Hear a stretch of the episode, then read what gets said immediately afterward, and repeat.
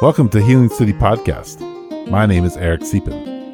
The following podcast is a replaying of the Village Church's sermon series on relationship. Okay. Um, so how we met? Uh, we met uh, up at Colorado in Boulder, Colorado. We were both going to graduate school, and um, we were part of this uh, Christian group of grad students called uh, it was an InterVarsity Graduate Fellowship, and um, I was leading this theology discussion group that the guy who led it kind of prompted me to do, and Ashley was interested and joined.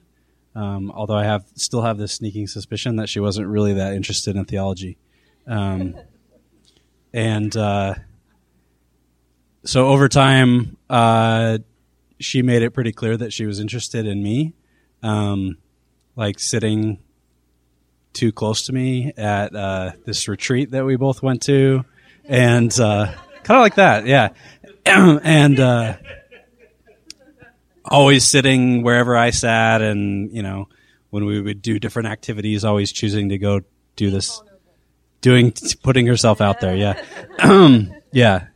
And uh, so it was pretty obvious to me that she was interested, and, and so so obvious that some of the other people that knew me, my friends and stuff, said, you know, you recognize this girl's like really into you, or like, what are you going to do about that? And I, I didn't know for a while, but um, we uh, we ended up uh, deciding to go skiing one time, um, and uh, after after church, and um, we at that t- point in time in Boulder, we were going to a church that met kind of in the mid morning, and so uh, we both had ski passes to the same ski resort near Boulder, and we were going to go up together. So we made plans, got in our car, put our skis on the ski rack, went up, and like this, there was this huge traffic accident of some kind. I swear it was like something like a gasoline truck blew up on the road. It really was something that drastic, and it closed down the road. The only, well, not exactly the only road. So there was this one other road that we took, but it took forever and it wasn't really meant to be traveled on except for like the people that lived out there in that area. Like, right. Yeah. So we had this low clearance Honda Civic and we were going through the, so it took forever. And so we had spent this entire time in the car and we got to, and then once we got there, we hardly ever, we hardly even skied. And then we had to take this other way back down because the road was still closed, which we didn't expect to happen. So by the time we'd spent like three hours in the car together, I was pretty sure I was wanted to date her. So um, we kind of had been dating. Is pretty much what happened. Um, yeah. So Eric said he likes that story. So I, yeah, that's the story. That was that was seven and a half years ago. So. Um, so the first question I wanted you guys maybe to talk a little bit about was, as you guys stepped into marriage, what were some of the like what kind of some of the things that you had already developed to protect yourself and and how did that impact your marriage? Um, well i think one of the protective layers i developed over um, my years of, of growing up was that um, to not express um, frustration to avoid conflict at all costs um, because um, otherwise I might be abandoned by people because they might see me as too much or I have too many needs, I have too many um, requirements, and that I'm just not worth it. So I definitely brought that into our relationship. Um, that I, it's funny, I'm an attorney and I confront conflict every day, but I, um, in my own personal relationships, I have a really hard time dealing with conflict. So that was definitely something I brought into the relationship. Um, and uh, one of the things that made me made it really easy for me to begin dating Ashley is that she made it very obvious that she was interested in me. Um, and one of the things that uh, I had developed through being rejected by girls uh, starting in my teenage years was that I just don't want to put myself out there if I know I'm not going to get reciprocated, you know, affection and interest. So I still do that uh, in my marriage, it's still hard for me to offer myself uh, and be vulnerable. I'd rather not offer myself, and then I can't be rejected. Um, so rather than putting myself out there and be rejected, just not have, not give anyone an opportunity to reject me, uh, unless I know I'm already safe.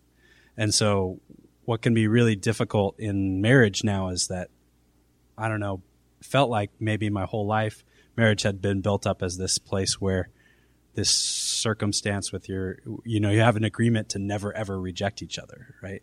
Like that's what that's what marriage is is a is a relationship where you're never turned down ever right? So then when i get turned down in marriage it feels like doubly betrayal right? Like um, not only am i rejected but i'm rejected by the one person who's never supposed to do that right so yeah so that's my layer or at least one of one of them anyway yeah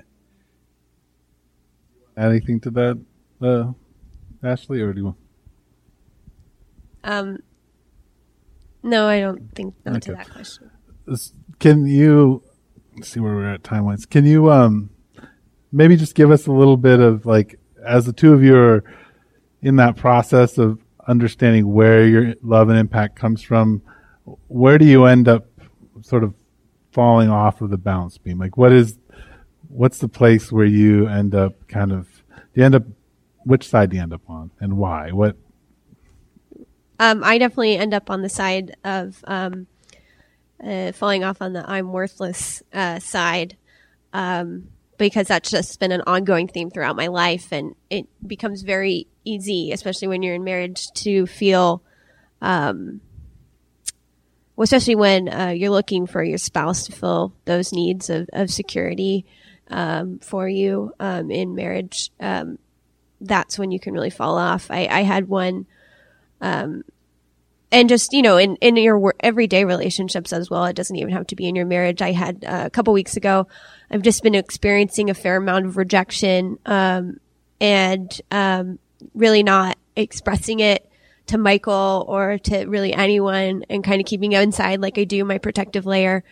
Um, and then I think, you know, it was something like I told Michael I was going to bed and usually we, we go to bed together and he didn't come in and I just, I just lost it. I just like started weeping and, um, just kind of it all kind of overcame me all at once. Um, and I definitely felt, um, pretty worthless. Um, so even something as little, something as seemingly as little as, you know, just a, a minor thing that you don't even realize bothers you until it adds up that's been definitely a sticking point for me uh, in falling off of uh, the balance beam of, of finding my my security in Christ, and um, because I'm listening so I'm so keenly listening to what the world is telling me my worth is.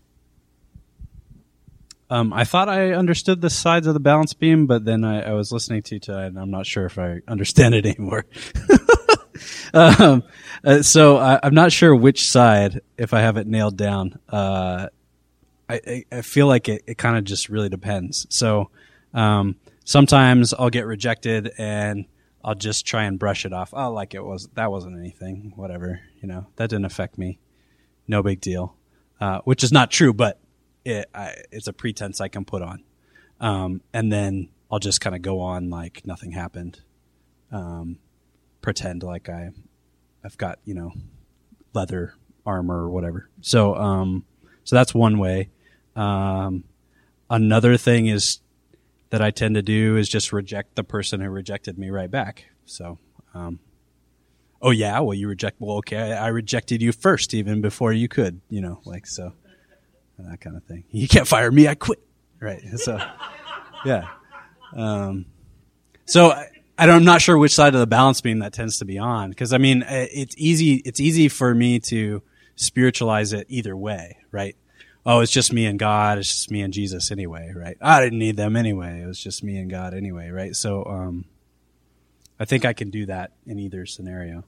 So I'm not sure which side that ends up being, but, um, I think in particular, to make it a little more specific, um, sometimes I just get on a big like idea rant about something because I tend to be a big idea, big picture theory person, and Ashley's not really, and so um, I'll start talking and get on this big. I don't know. Yeah. I don't. How would you characterize it? Well, he gets, which I'm, you know, trying to work on as well because, you know, we're, we're pretty different as far as our personality types. And Michael, especially, he likes to have these big conversations right at bedtime. and I'm, uh, I am definitely, uh, I like to go to bed early because I wake up early, I go to work. Um, and he I, i've seen that he's been hurt by kind of my rejection of him in as our relationship has gone on because i've been disinterested. I've been you know as eric said with the example he gave about ashton and her friend like i was sitting on my phone not really listening to what he had to say. And that was in a way rejecting him and kind of reaffirming that b- false belief he had about himself and building up another protective layer. So um, i've been trying to become more attuned to what he has to say because it also, you know, it, it helps broaden my horizons and helps me see things I, I didn't necessarily see and just to care what he cares about.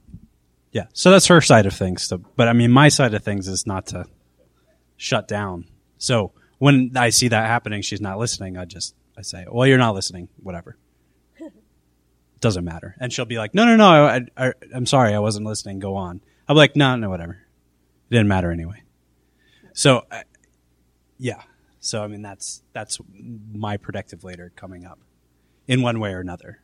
It's like, yeah, it, it didn't matter when it really did matter. It matters a lot to me. Yeah. Thank you so much. Give them a hand for offering us stuff